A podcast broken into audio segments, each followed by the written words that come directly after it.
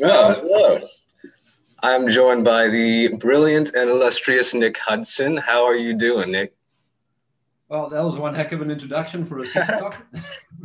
I'm fine, and you? I'm all right. I'm all right. I'm surviving in, uh, you know, this tense climate of COVID debate. Um, how are you? You know, I think the first thing that I want to ask, as this is uh, hopefully going to be a, a, more lighthearted and um, kind of bonhomous reprieve from the usual uh, combative climate of, of COVID interviews. Um, how are you doing, like, with psychologically with you know the the pressure and the um, kind of bleakness of, of what's going on now? That's a very interesting question. Um, the pressure i think i've developed a bit of a thick skin uh, I was joking earlier, you know, all this talk of refractory immune systems. I've got a refractory skin. Uh, the, the insults bounce off of me, and they have done so for eight months.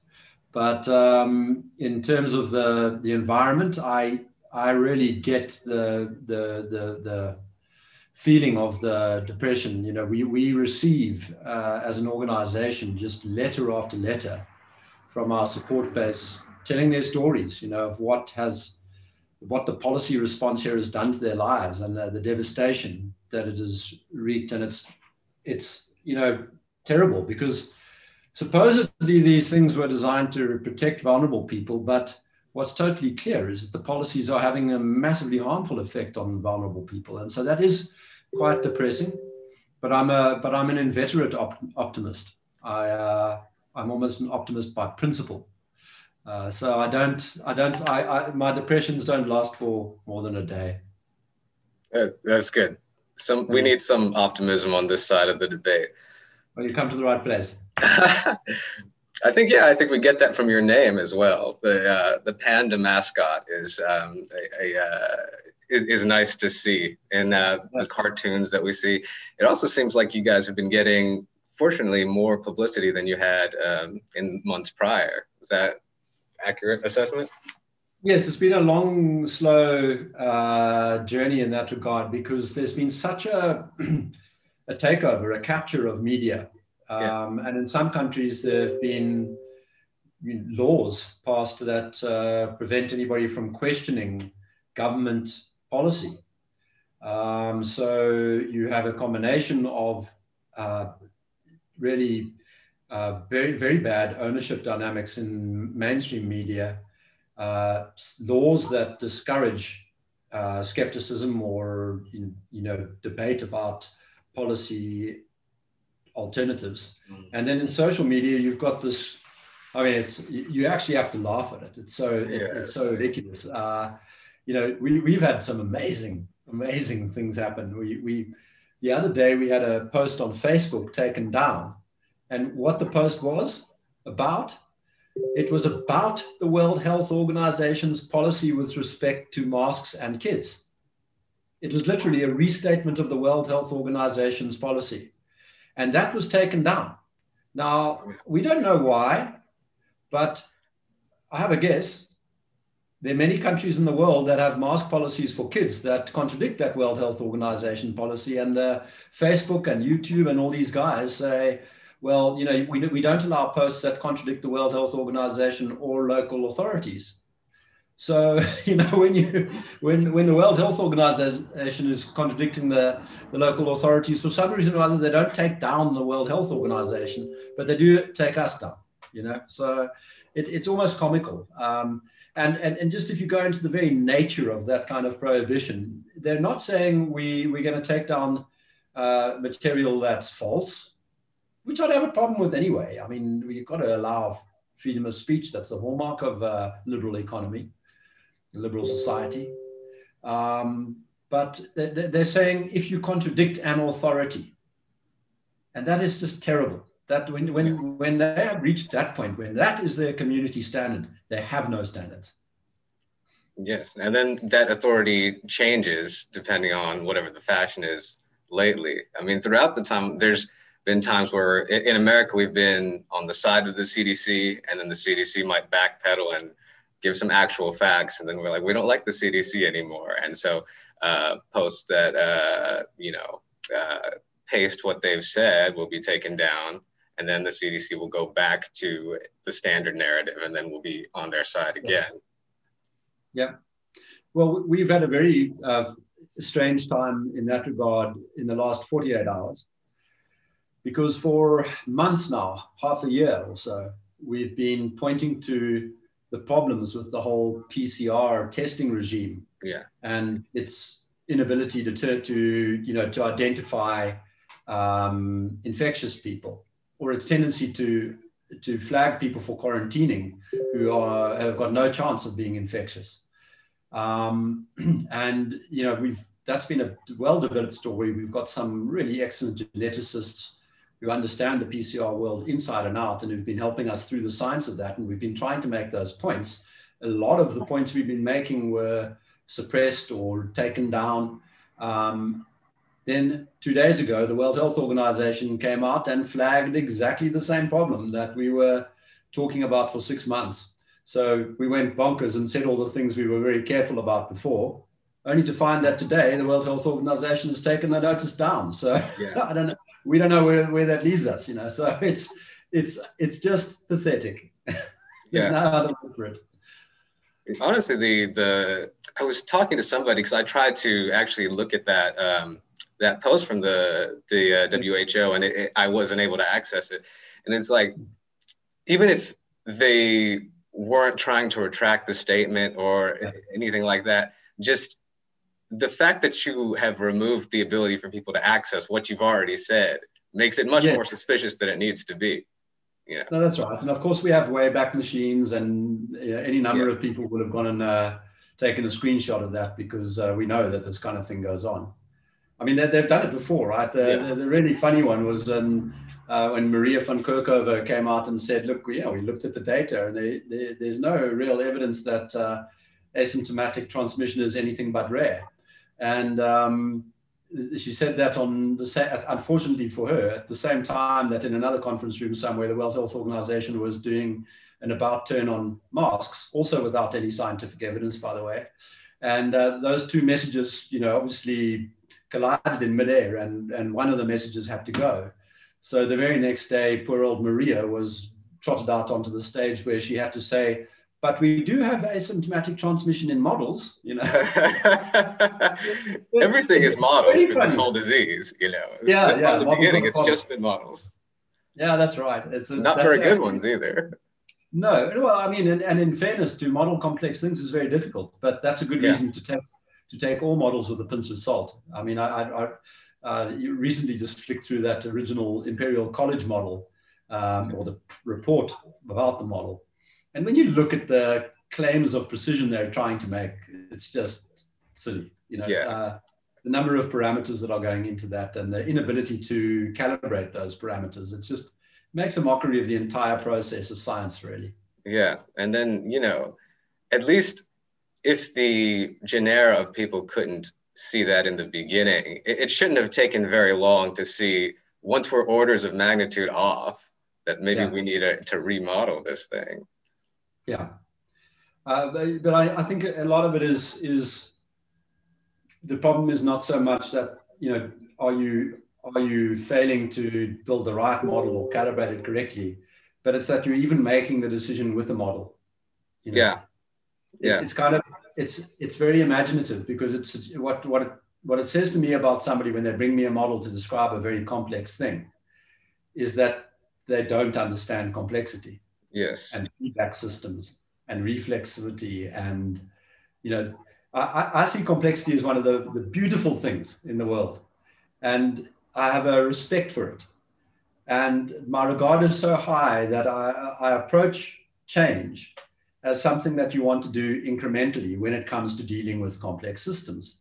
And so the very important thing would be to do okay look we suspect that if we do this we might get this outcome so we're going to try on the margins over here in this corner of the world. And then this is what we're going to be looking for. And if we don't find it, we're going to stop before we have an unforeseen consequence on our hands. And that the, the, the what happened with lockdown in the face of this very complex thing, a, an epidemic, you know, um, was that they did exactly the opposite. They went all in on a new theory that contradicted all pre-COVID science on the basis of a model that you know was rickety and wobbly and then didn't bother to check whether the effects that they were predicting were actually evident in the data. And we noticed that very early on that they weren't. Yes or in or um, you know recalibrating when negative effects were observed which is the essence of the precautionary yes. principle. Yeah you know? that's right.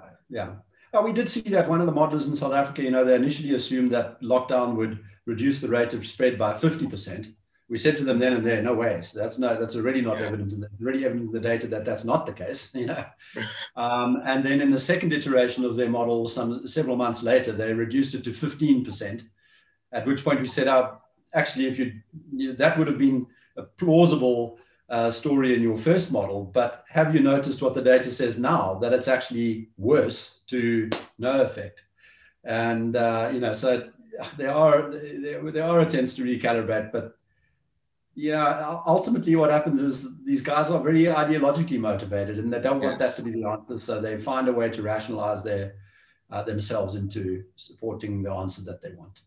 Yeah, and you see that with all the the cognitive dissonance in um, you know the the rhetoric they're using. In like you know country comparisons they in the first place most country comparisons are going to be arbitrary anyway you know because you, you're yeah. not going to have the the the same variables involved. I mean it just you know population alone is not going to be uh, distributed in the same way. But you know they, they will employ the use of countries that seem to have positive results and that happen to also have high restrictions and they'll completely disregard the countries that didn't have very heavy restrictions and had even better results.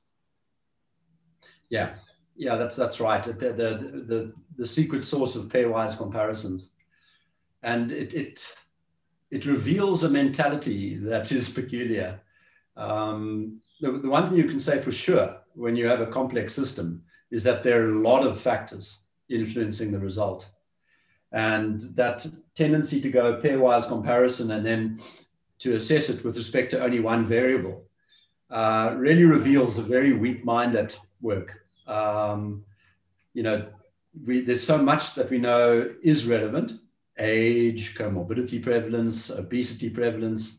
So to look at two countries and say, well, this country had 10 and this country had five, and the one locked down and the other one didn't, uh, therefore it's lockdown causing the difference is is just silly yeah at, at best it's a uh, ad hoc ergo propter hoc yeah. you know i was looking at um, i wanted to i have a background in logic so i wanted to actually write a paper just on the logical fallacies uh, over yes uh, over lockdown. It'll have to be a book. It'll, have to be a book. You want yes. to Two volumes. Yeah. Yeah. Uh, yeah, that would be great. I, I, think that would be a great idea. I mean, you, you mentioned the post hoc uh, propter hoc problem. I, I, absolutely, there are rain dances being done everywhere. You know, it's yeah. really quite amusing. And and the other area where you see a lot of it is in mosques. I mean, if there ever yeah. was an area where over decades of study there'd been an absolute failing to produce any of the gold standard randomized control trial results in support of the the theory, it was this one.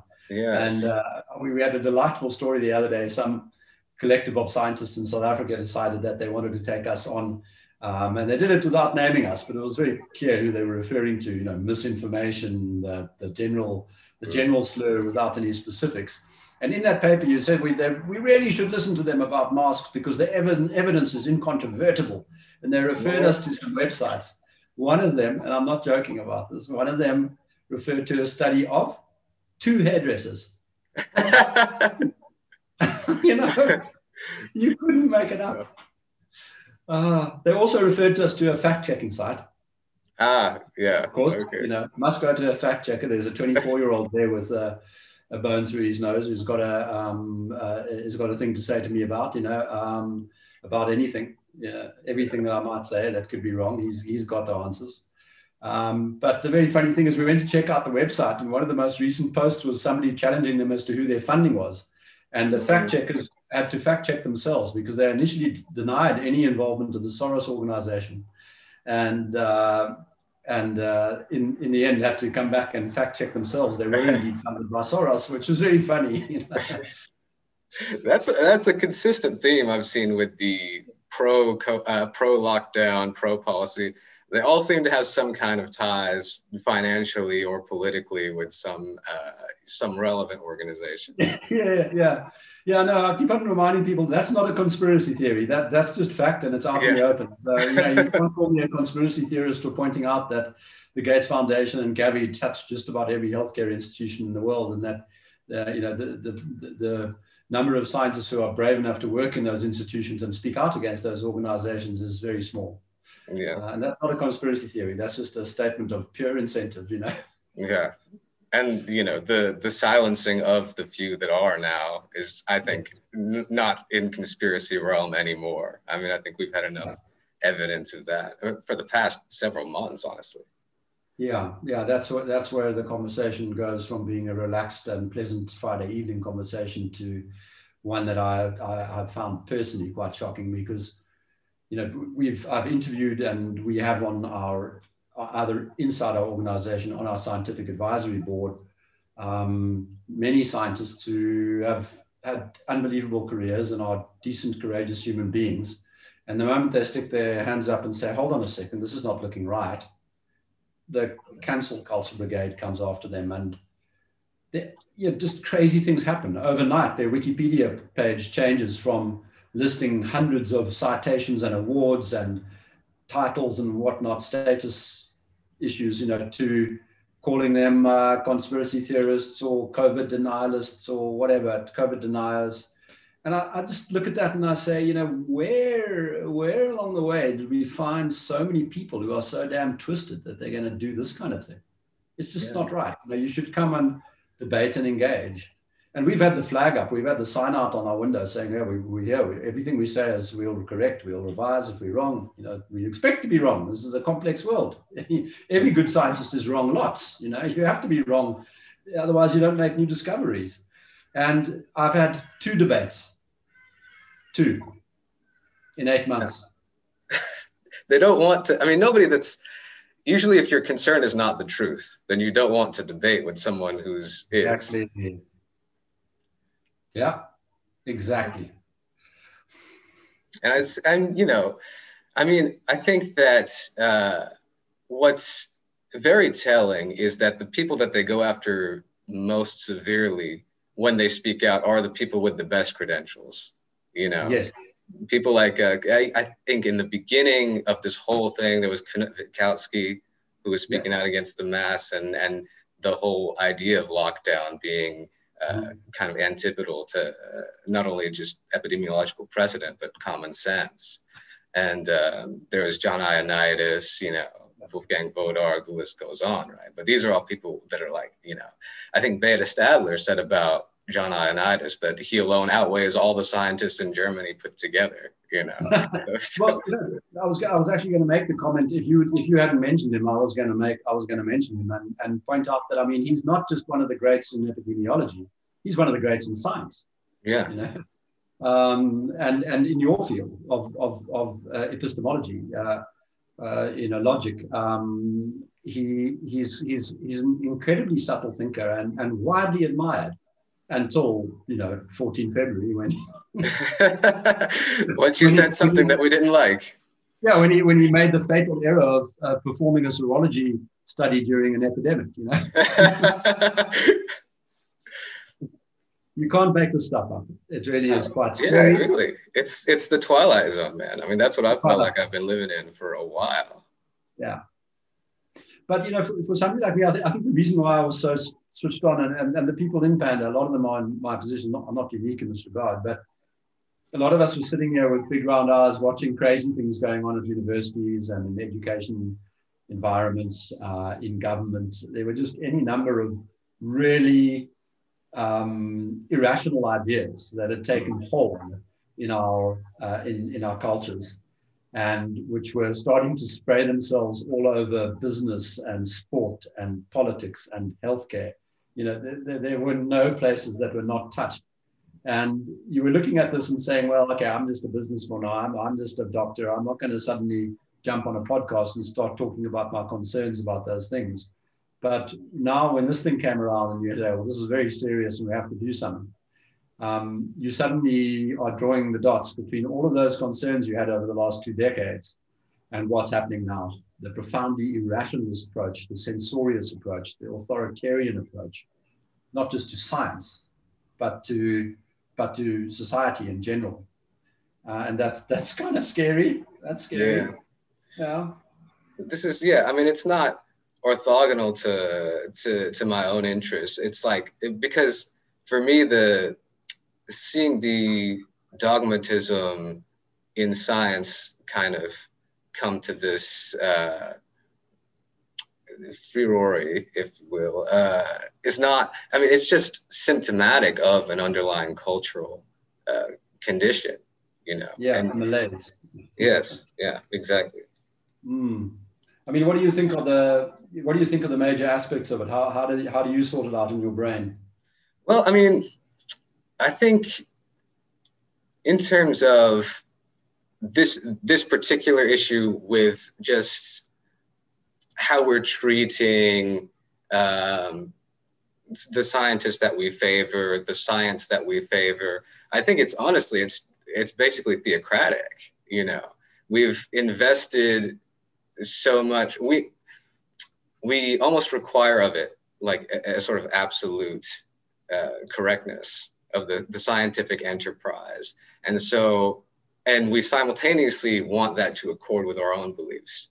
You know, so when we can't accept that the science would be wrong at any point, which is completely like so you don't understand how science works, right? I mean, yeah. it's supposed to be it's wrong, and then then we figure out what's happening, and then it's wrong again, and we figure out what's happening. You can even say that it's it's at its best when it's wrong often. Yeah, yeah, true. And the best discoveries are often, you know, uh, through being wrong or through accident or you know. Mm-hmm. Uh, any of the other means. I mean, it's it's never like it, it's never that precise that we actually know what we're hmm. doing. You know, mm. uh, not not in the major revolutions or anything like that. Um, yeah, and so we demand that it's it's right, and we demand that it accords with our beliefs. So anything that's contrary to that idea is just going to be, uh, you know, anathematized, censored, censured. You know, the works. Yep. Yeah. Yeah, I mean, it's interesting that you use the term uh, theocracy um, because un- unlike, unlike many people who consider themselves scientists, I am not one who would walk around uh, calling myself an atheist with, uh, with any, you know, with great bombast and pride. Um, and principally because I see in religion and religious systems um, the potential to consider them to be repositories of knowledge, um, knowledge of an, an, an ineffable uh, variety. Um, and why would I have that regard? Complexity. Mm. So if I look at human society and the sum and the complexity of its all, all, all the interactions, um, uh, and the rules that govern behavior and that lead to orderly development of society and to creativity in society and to um, healthy outcomes for families and so on. I can see that those are not simple systems that you can write down the logic of it on a piece of paper or on a computer piece of computer code. Um, and so I have this idea that certain of the things that work are things that uh, evolved in the mists of time deep, uh, deep history things, um, things that are in tension with our biology and interact with our biology in very complicated ways. And included in all that culture is this thing called religion. And for hundreds of years, it's played a very instrumental role in the way people thought. Some of it good, apparently, some of it bad, apparently. And so I'm not prepared to look at it and say, write it all off. But what I am very suspicious of is new religions, you know, the one yes. that was invented yesterday. And so these the, the, these scientists sound like people who've got a new religion. Lockdown is the new religion. Yeah. And um, it's a bit like the woke religion. You know, this didn't exist in 1970. Um, So it's kind of this new shiny toy that's talking about a very complex thing, and they're suddenly behaving like uh, religious zealots with respect to something that didn't exist yesterday. Um, and I find that part disconcerting. So I, I, have a great deal of time for religious people and um, religious thinking. I'm not, it's not alien to me. Um, and I, I, think, if, if anything, a, a, lot of religious institutions have failed themselves and, and their societies by failing to find a way to assert the kind of concept that I'm talking about. Uh, they don't, they're not, they're not muscular enough in the defense of certain of their ways, you know. Yeah. Um, they yeah. haven't developed the sufficient epistemology around it, really. And so I kind of look at this and I say, ah, uh, so when I see these guys uh, closing all the churches and uh, opening up the the lock, the Church of Lockdown, I look yeah. at this and say, oh, uh, this doesn't look like a good direction to be taking the world. No, yeah. I mean, if we're going to have a single world religion, this is not the one to do it. The one that completely, yeah. you know, eviscerates us yeah. of, of what life is. Uh, yes. You know.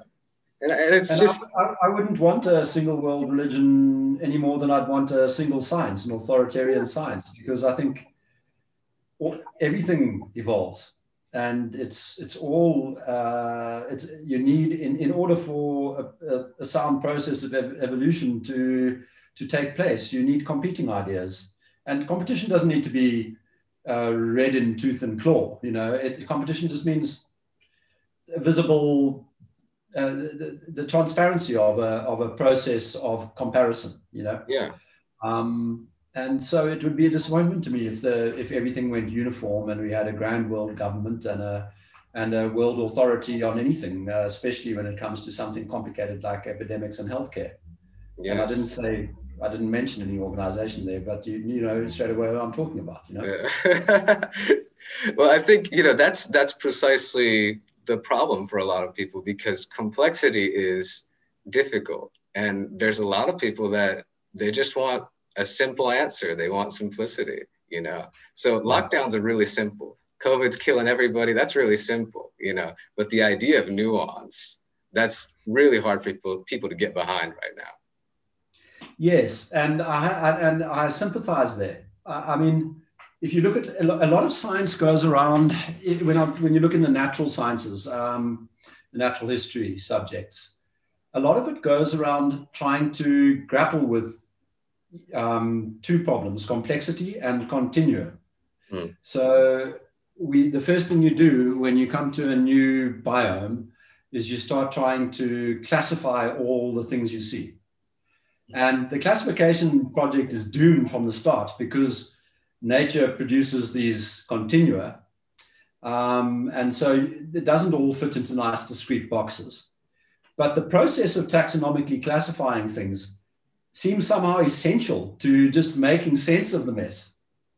Um, you, until you started trying to see the similarities and differences and trying to say, look, okay, well, what we can call all the animals who have these features this by this genus or this order, family, or whatever.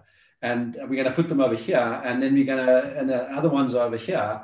And then you have some kind of way to sort of start giving order uh, and and start finding a framework with in which to perform exploration. You know, um, so I do sympathize with people who want to simplify and who want simple answers.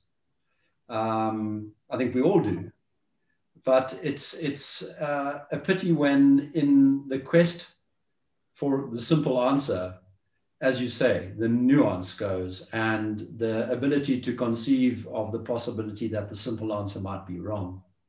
Yes. Yeah. And I think, you know, it's like you say, the complexity is something to desire and something to be, to, I mean, mm. really be appreciated, uh, to put it uh, mildly, you know, because that's where all the richness is, you know. Mm. I, I think like the, what's what's really disturbing to me is how okay everyone is with just this really bare bones excuse for a life that people are living wherever they're at pretty much i mean in mm. my, i live in a relatively light lockdown area. I mean, we didn't even really lock down at all, according to some people. Um, but still, there's nobody's doing anything. There's nothing going on. I mean, if you go outside, it doesn't seem, you know, if somebody had time traveled here from two years ago, they wouldn't even recognize that life was continuing in any sort of, uh, you know, way that uh, similar to what they're used to. You know, so I mean, I think like if you're going to say that the reason for all of this is to protect the lives of people, even the even if we're just talking about the elderly, I think not looking at the quality of life lost, not looking at the years of life lost, you know, this is uh, just the essence of being disingenuous. Mm. Well, let me let me try an idea with you. I'm an intuitive anti-utilitarian. Mm. Um, and funny enough, for reasons related to complexity, I don't think a calculus is a calculus of utility is at all possible uh, in the face of the immense complexity.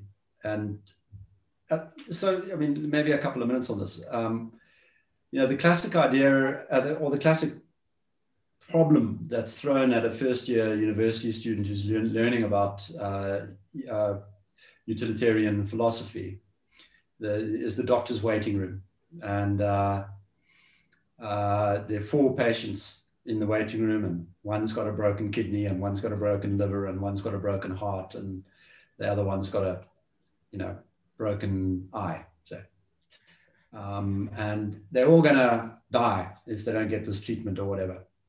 And a fifth patient, perfectly healthy, walks in, and the doctor says, "You're just the man I've been looking for." uh, uh I'm sorry to say, but uh, we, we're going to need your body because with your body we can save four people. You know, mm. we're going to have your liver, your kidney, your heart, and your eye. That's a terrible example, the eye. But uh, we're going to have your organs for these other people. Four people will be saved. You must be very happy. You know. Now, and the, the reason that's given as a problem is the students are challenged to think about whether uh, that kind of utility-based argument is uh, valid. And of course, there every inch of their being rebels against it, and rightly so. And the answer that the best answer I heard to give given to a student to help them out of this mess was um, that can you imagine how life would be destroyed if we all walked around bearing the concern that we might at any moment be arrested to have our organs harvested for all the sick people out there and wouldn't that cause a much bigger utility problem for society than for the one healthy patient who happened to walk into the doctor's room. So it's not a one versus four scenario, it's a, it's a many. And then you're left with the problem of that anxiety being measured against the, the value of the life of the four six people, uh, the, the, the four sick people. And you straight away run into a measurement problem, and so you go. So it, it was, it's a, it is actually a great silly example because it takes you very quickly to the futility of utilitarian thinking. And so this is the philosophical point that I'm in uh, before coronavirus comes along.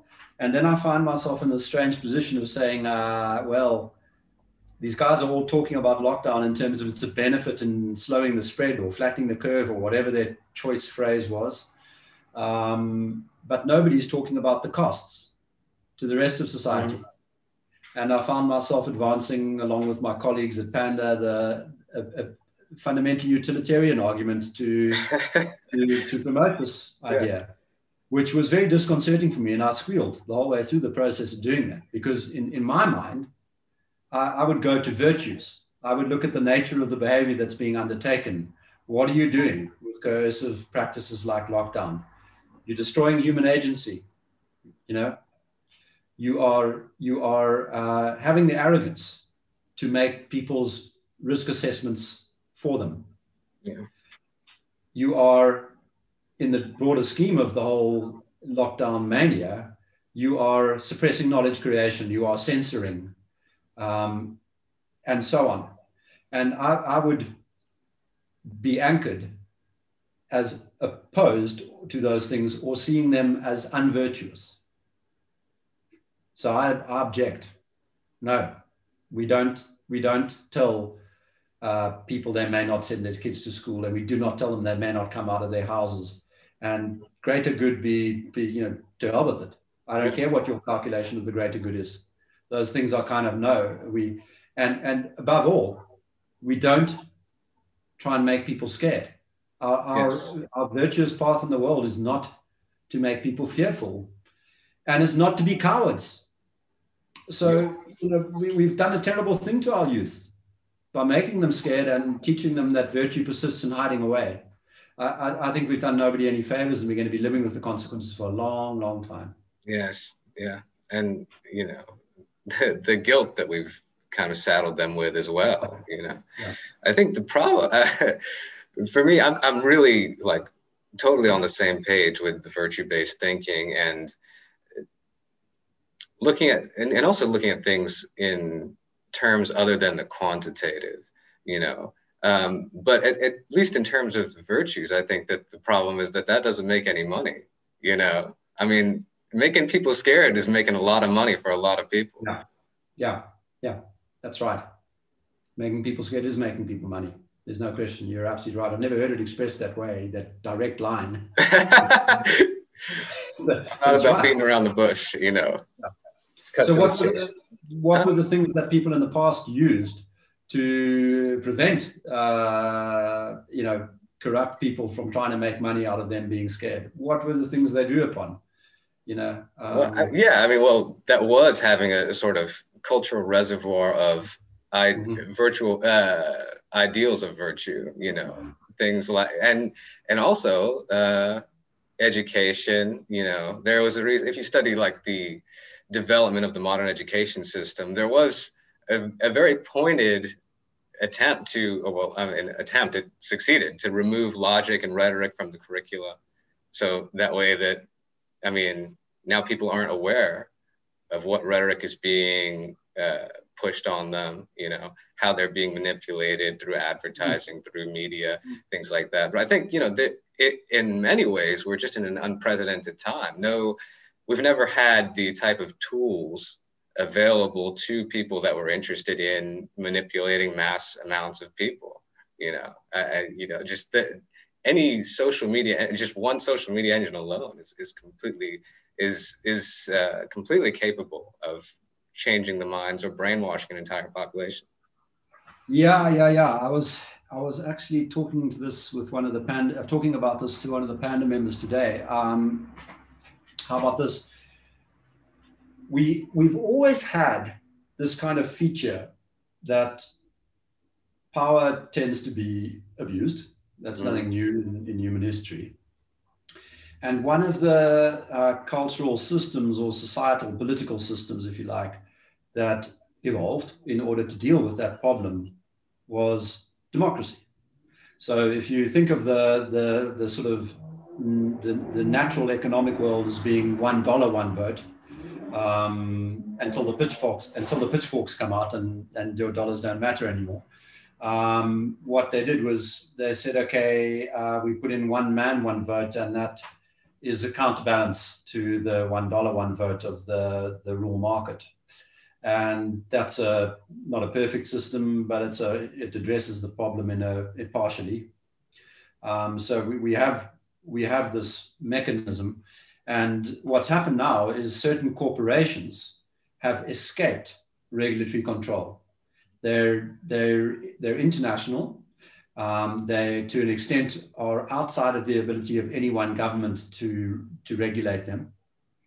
And they have lobbied so intensively that they've corrupted the governments anyway. Uh, so, what we've got is some institutional escape. Um, and the question is what to do. Do you now create a world government that's going to make rules to, uh, to, to control supranational organizations? Mm, that doesn't intuitively appeal to me. Or do we actually find, find mechanisms to put them back into national boxes? Uh, that, would, that route would seem to me to have more appeal. Or do we uh, come up with uh, better technologies using uh, blockchain and so on to to to actually compete against them. Um, that would be my favorite of the three ideas, although we might have to muddle along with a combination of the last two. Um, so I kind of look at this and I say, yeah, that's an interesting development, but we we we don't do ourselves any favors to try and by pretending that that's entirely novel, has no uh, reference points in history.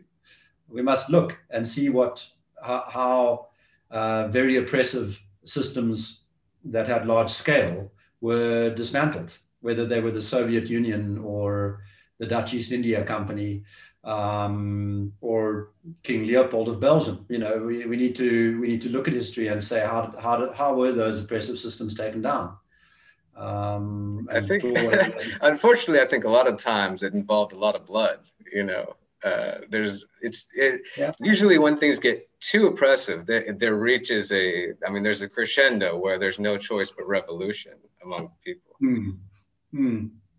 Yeah, I don't think we can get to that now because you know just the like technology of weaponry is so uh, is so disparate between the people in control or the governments and the regular people. And if the governments are on the side of the people that the people want to revolt against, then it's not really going to work out. You know, if you're going to come out with like a 22 or something, and they've got you know all of the the military technology that they have. I mean, not that not that I'm saying revolution in the first place is warranted or you know something that we should plan for but yeah. in that event right it wouldn't even work i understand what you're saying. Um, i was just trying to think of examples of non-violent revolutions because there definitely have been. Yes uh, i mean you know people like to say gandhi but there was a lot of blood then too.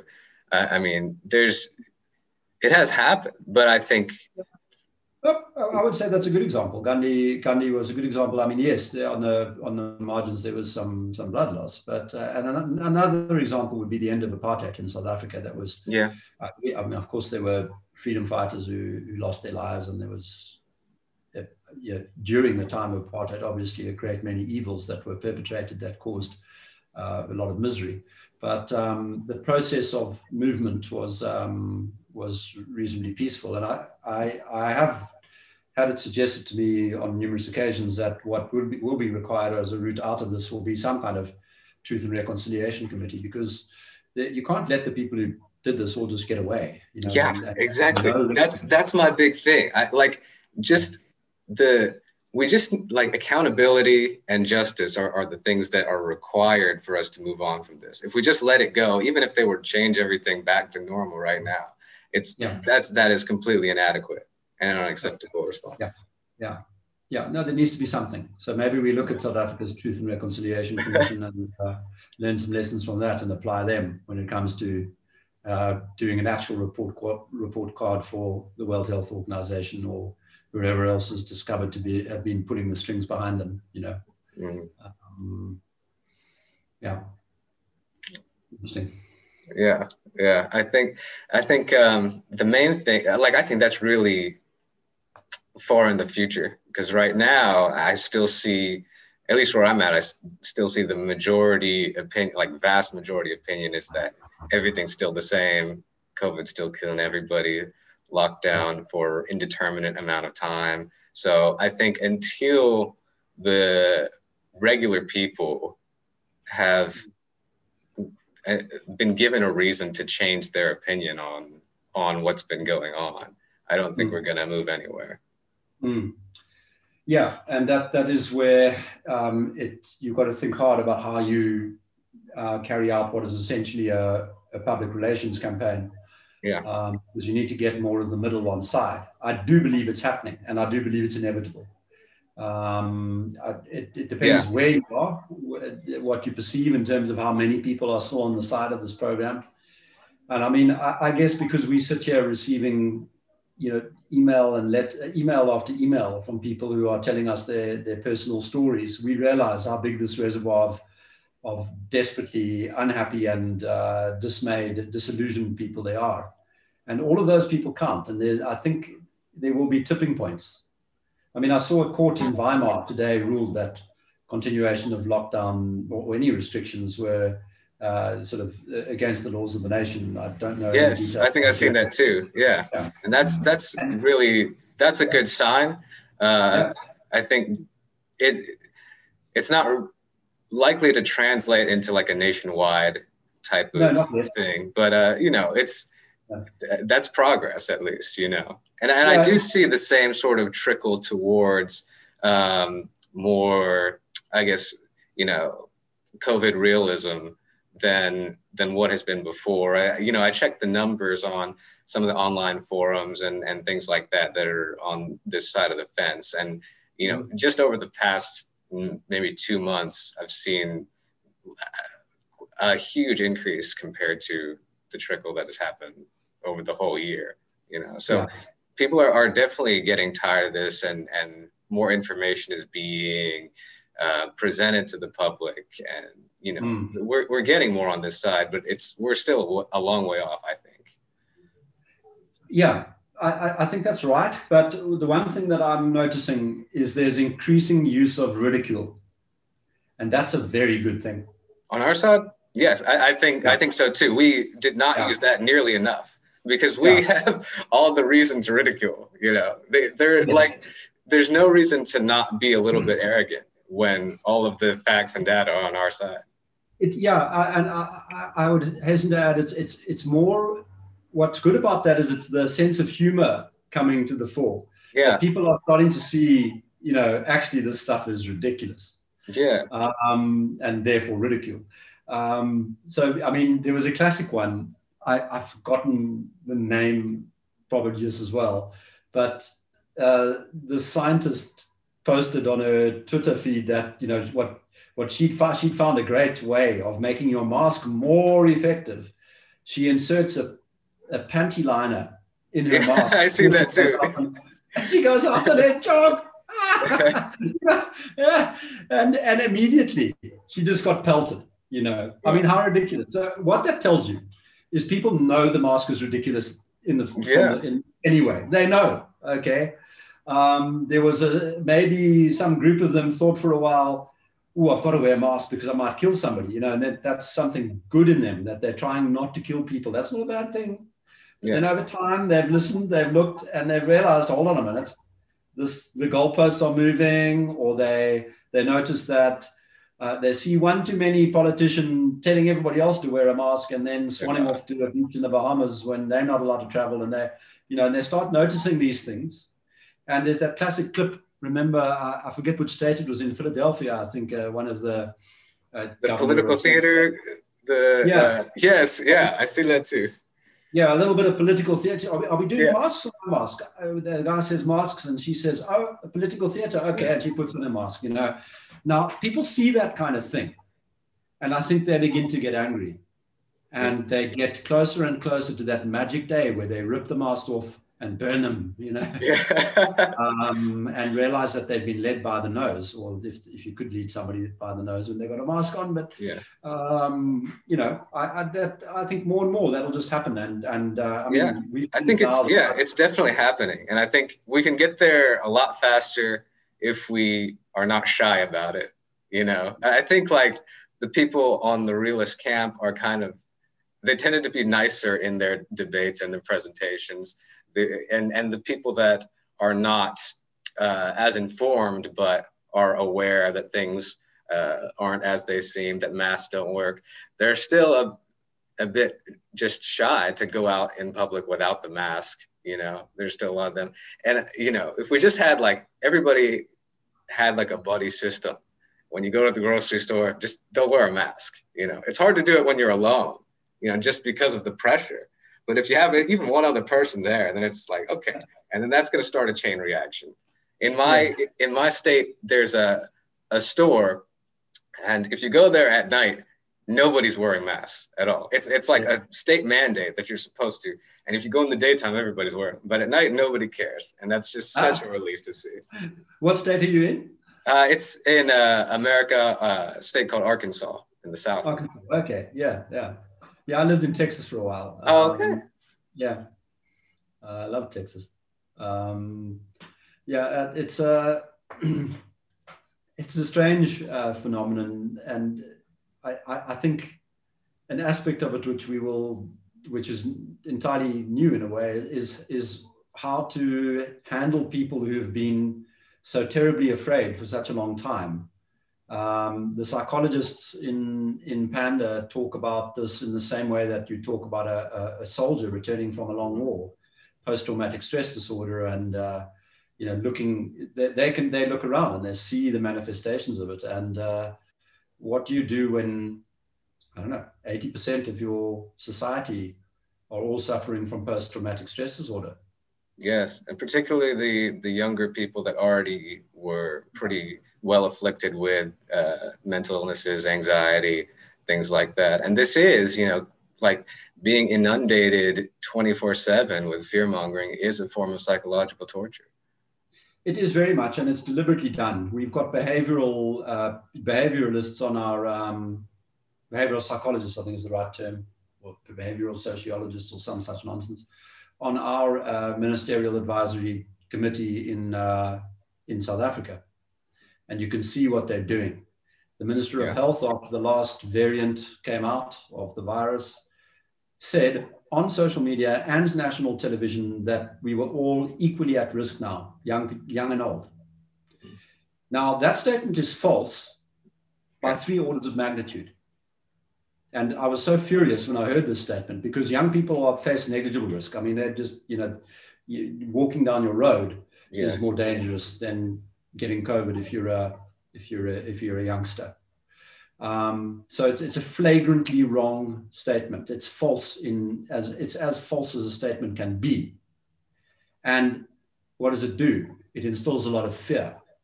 So we watched the statistics and we were watching the early side of the statistics, the hospital admissions, you know, the age profile of the hospital admissions. And of course, what happened? Young Since the new variant came in, the hospital admissions are exactly the same age profile as they were in the first uh, set of uh, the, and during our first wave, you know. So it was a fundamentally false and no nobly so at the time. I mean, you know, a few a few proteins shuffle, a few nucleic acids uh, shuffled around um, in a genome don't cause the thing to suddenly change all of its attributes. Yes, exactly. And uh, I, you know, we knew it was false at the time. We've now proven it. But did any of the fact checkers object to the Minister of Health? was that was is there one journalist in South Africa who's taken him to task for that? Has he apologized? Has anybody on the ministerial advisory committee taken him on for this? No. And I believe it would be the same in most countries that that there's kind of a safe harbor to the Minister of Health or the head of the CDC or the head of the World Health Organization. He can speak as much total nonsense as he wants, free of censure yeah. by media, by governments, by his peers. And when we have reached that situation, we are, we are in a very serious situation and one that is worth fighting against with a lot of energy. Yes. And uh, I guess on that very um, inspiring note, uh, we can call it an interview. I don't want to take up your whole is it evening over there right now. Uh, Coming up at seven o'clock. And, okay. Uh, yeah, uh, but it's midsummer, so it's bright. We get light until about eight thirty. Uh, okay. So, yeah. That's nice. Yeah. Yeah, it's been wonderful talking to you. That hour went very quickly.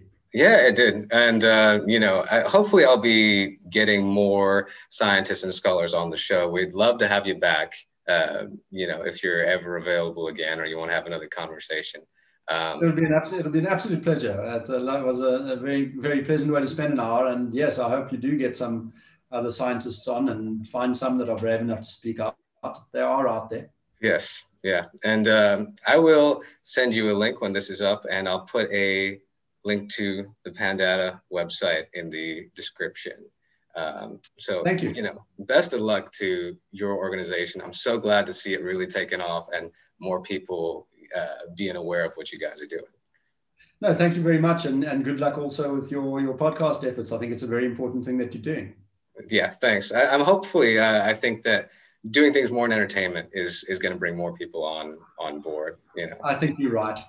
I think I think people want to hear human messages. They are tired of seeing case counts and death counts. Yes, exactly. Yeah. So let's uh, um, let's bring some of your optimism into the world again.